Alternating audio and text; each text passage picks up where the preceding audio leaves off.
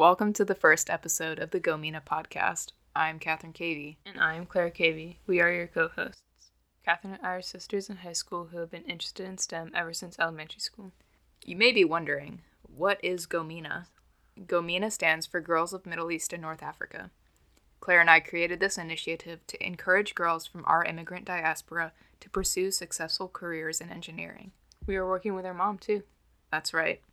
To get the ball rolling, I wanted to ask you, Claire, why are you interested in engineering and what kind of engineering do you want to study?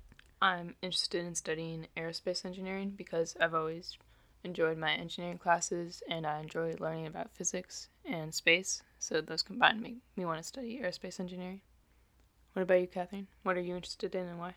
Um, I'm interested in studying biomedical engineering. Eight years ago, our mother was diagnosed with stage four lung cancer from a genetic mutation. Mm. And all these years, just seeing her using these targeted treatments have really inspired me to study biomedical engineering with a focus on lung cancer. And I've actually completed projects on EGFR lung cancer. Um, so I've just grown in my fascination. But on top of that, I've always been interested in things like evolution um, and also physics.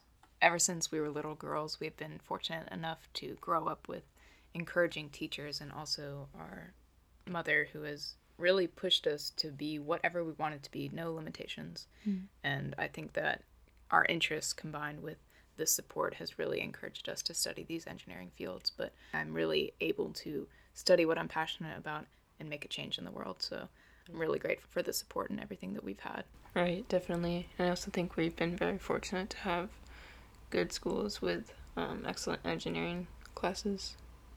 Yeah, I mean, right now I'm a junior in high school and I've just completed a three year interdisciplinary course called the Global STEM Challenges Program.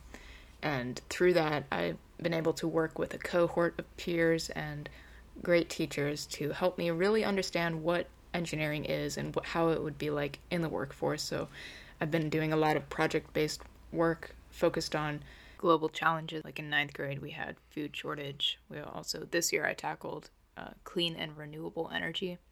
So basically, throughout all of these years, I've been exposed to different engineering fields and the content that I would need to know in order to solve problems and work with a group. And we even like wrote design briefs at the end of all of our projects. So we really got to understand not only the content but also the thought process and teamwork behind that. And I thought that I was really fortunate to be engaged with that. And I've also had um, exposure to a bunch of engineering challenges in my engineering classes that I've taken. Um, for example, I have built model bridges out of balsa wood. I have designed cars to hold and safely transport a raw egg. Especially, I've worked on rocket projects where we've studied the aerodynamics and moving bodies, and uh, projects like that really helped me develop my interest in aerospace engineering. Oh, I remember those projects. I think another thing that I find really important is mentorship. And I know like both you and me, we've been really uh, lucky to have great mentors, but I think we should also make ourselves aware that not everyone has access to these resources like we do. So, so hopefully, this project can encourage more mentors to find mentees that can, you know, help them along their process of getting becoming successful engineers. Right. Well, this has definitely been an interesting conversation that I would, of course, like to continue with you, Catherine. And uh, thank you so much for listening. We should you should check out our website at gomena.us. That's G O M E N A dot US. Uh, thank you so much for listening. Please stay tuned for our following podcasts. Thank you. Thank you.